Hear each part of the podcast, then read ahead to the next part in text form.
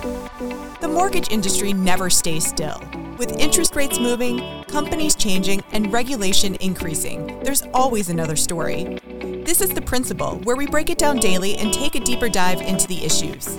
I'm Christine Stewart, Editorial Director for the Mortgage News Network. Let's pay it down. But first, a word from our sponsors. This podcast is brought to you by PennyMac TPO, the lending partner with the products, people, and technology to serve your customers and help you grow your business in the best ways possible. It's why they say at PennyMac, greatness lives here. PennyMac TPO is division of PennyMac Loan Services, LLC, equal housing lender. NMLS ID number 35953. Loans not available in New York. Licensed by the Department of Business Oversight under the California Residential Mortgage Lending Act. Conditions and restrictions may apply.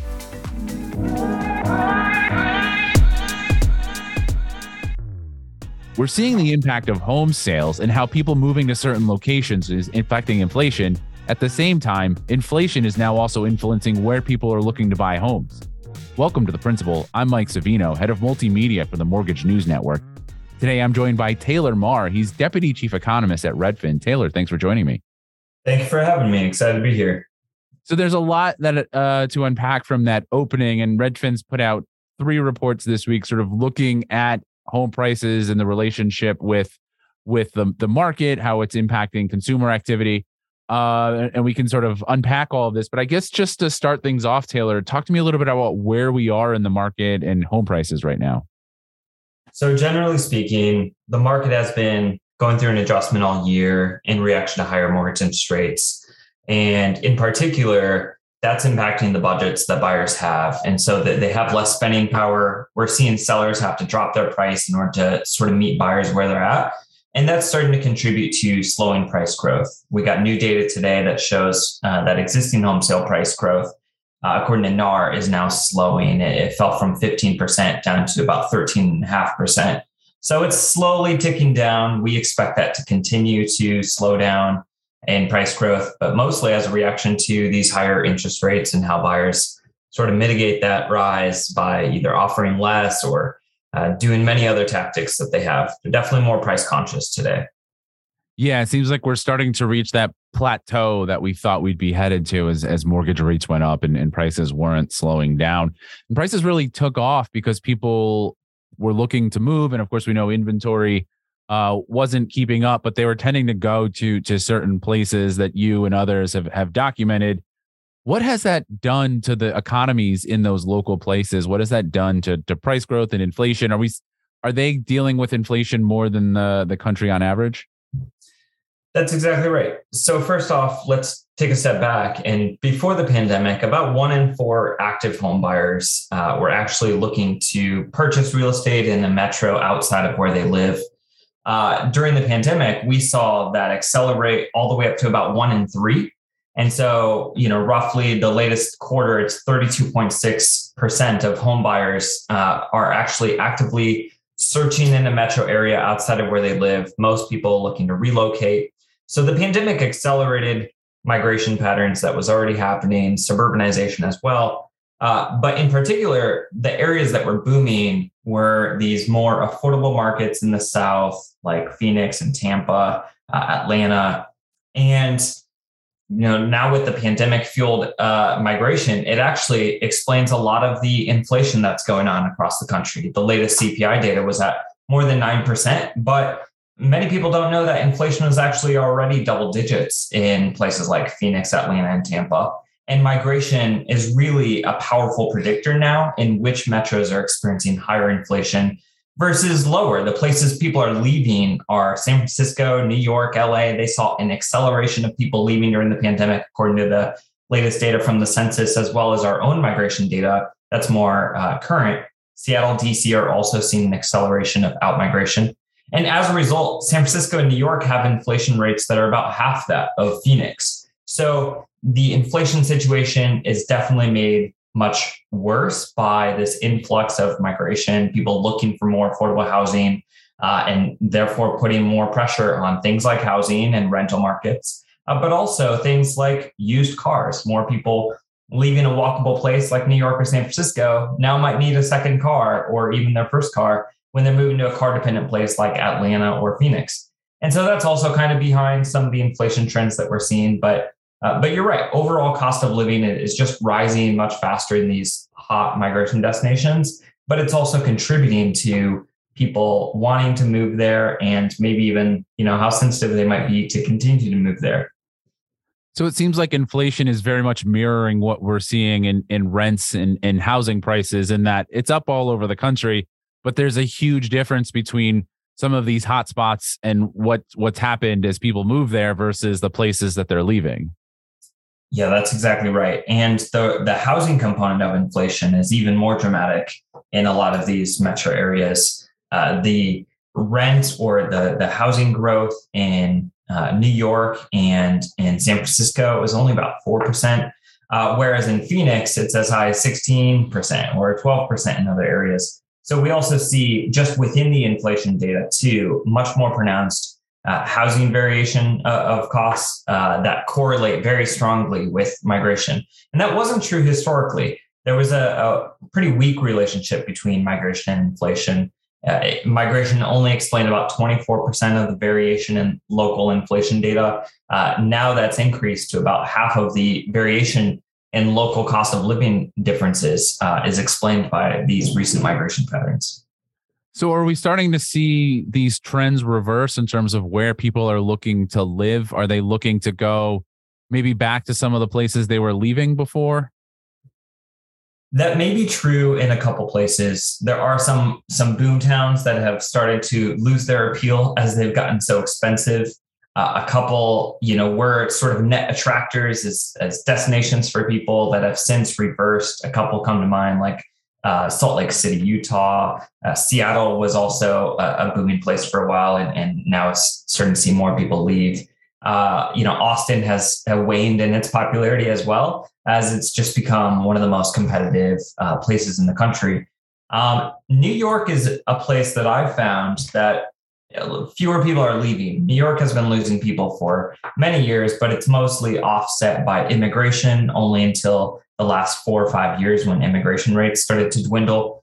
Um, but New York during the pandemic, it does seem to have a little bit of a rebound now, and that's explaining some of the really strong rent growth in uh, the New York area right now. Don't miss the nation's largest show for successful mortgage pros. Originator Connect returns to Planet Hollywood in Las Vegas August 18th through the 21st. See us at originatorconnect.com. It's simply the greatest mortgage conference in the known universe. originatorconnect.com. And I don't know if it, I I know the data that Redfin put out obviously you look at at the affordability of the metros and and that seems to be a factor in all of this. Does it look solely at, at housing or does it get deep enough where it's obviously housing is a major purchase that people are thinking about, but are they also looking at the local inflation and cost of living when they're going to these places, or does it really stop at how much does this house cost? You know, housing is the one factor within cost of living that has so much variability. There are other, uh, you know, goods and services and, and that represent cost of living, such as gas prices, for example, are notably higher in California than in Iowa or the Midwest. Uh, but that said, you know, other than some one-off goods uh, such as such as gas, most of the variation in cost of living is actually still housing related. So the reason why restaurants might have to uh, pay a lot more, charge a lot more for burgers, is because they have to pay their workers more, and their workers demand higher wages because of their housing costs. So housing really does underlie a lot of these uh, cost of living differences anyway. And the majority reason that people are relocating now, according to the census, for people who moved across county lines uh, or state lines, is for housing related reasons. And first and foremost, it's really moving to find more affordable or larger or better quality housing, whether they're a renter or a homeowner. And so that's kind of uh, at the end of the day, top of mind for people. It's very salient. It's easy to kind of know what 300,000 buys in one city versus another. Um, so I think that's most of what people are considering. And of course, as people can still work from home, if that if their job allows that, that certainly gives them the flexibility to maybe move out of a metro and, and still keep their job. Um, the other thing we're seeing with housing prices is, of course, again, as you've reported on and others have reported on, it's it's slowly pushing some people out of the market, and and that makes for a less competitive environment. How how far has competition cooled, and what are we seeing right now? competition has come down quite a bit. it was at about seven in 10 offers, uh, according to offers made by Redfin agents across the country, faced competition uh, in, back in January. That's come down now to just one and two, or about 50% instead of 70%. That's a pretty substantial drop in competition levels, uh, according to you know what offers uh, that Redfin agents are making. And that's showing up in all kinds of other ways in the data. Homes are taking longer to sit. There's a buildup of inventory. Price growth is starting to slow down. Homes are less likely to be selling over asking or within two weeks. All of those metrics have been changing since the start of the year, which is really when mortgage interest rates started to rise. And they've almost uh, doubled since the start of this year. And that, as a result, has meant that the median monthly mortgage payment has risen more than 40% for the typical asking home. So that's basically what buyers are, are thinking about. And you're exactly right. If their incomes or their financial situation hasn't changed along with it, then most of them are getting priced out of the market, opting to rent instead, or just simply stay put if they have a low mortgage rate. And as you mentioned, that that's helped inventory catch up. You know, we still have a deficit, but it's not as bad as it was at the start of the year. Are we? Has it changed enough that we're now things are even or even in a seller's market or do we still i mean in a buyer's market rather or do we still have a ways to go where things are cool sellers can't ask for the moon but they still kind of have the advantage it's tough to say it really depends on the sub market and what exact home you know how, how beautiful of a home it is eh, which is always kind of true historically real estate agents um, or industry pundits might say that six months of supply represents a balanced market according to NAR, the latest data, we, we're at three months supply. So that's kind of a, a far way away from a true balanced market. But I would say that that old rule of thumb of six months is probably way too high now that technology has sped up the market. That kind of calls for a new baseline, uh, which I would say is probably closer to four months of supply. So we're getting there. It's been climbing up. Um, it's more than doubled almost uh, since the start of the year. So uh, we're moving that direction. Buyers are certainly getting more power, able to include contingencies. So we lost Taylor, but he we've got him back, and he's uh, talking about where we are with inventory and, and overall whether or not we're in a buyer's or seller's market. And Taylor, you were saying uh, you only think we need four months inventory, and we're almost there. Yeah, we're hearing from our agents and seeing in our data that ultimately buyers are getting more power. Uh, sellers are having to drop their price. Uh, more than one in four homes on the market now are basically having to drop their price. On average, that's by about percent.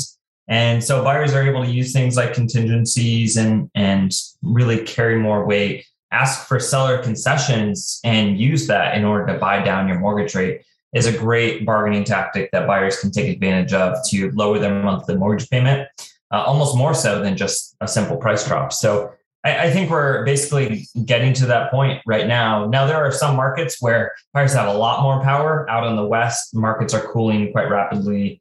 Uh, in the Midwest, for example, though, it's kind of the opposite. It's it's more stable. Um, things aren't cooling as much, but you know, really the market is just less competitive we don't have too many of those extremely hot markets anymore.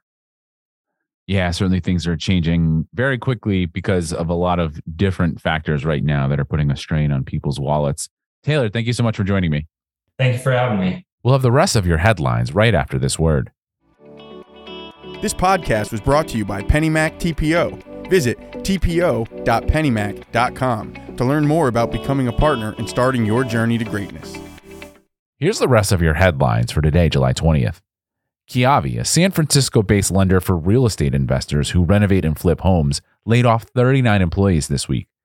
The layoffs, which amount to 7% of the staff, come just a few weeks after Kiavi announced it had closed a $218 million revolving securitization of unrated residential transition loans. And finally, as home buying continues to become less affordable, more buyer's assistance programs are becoming available.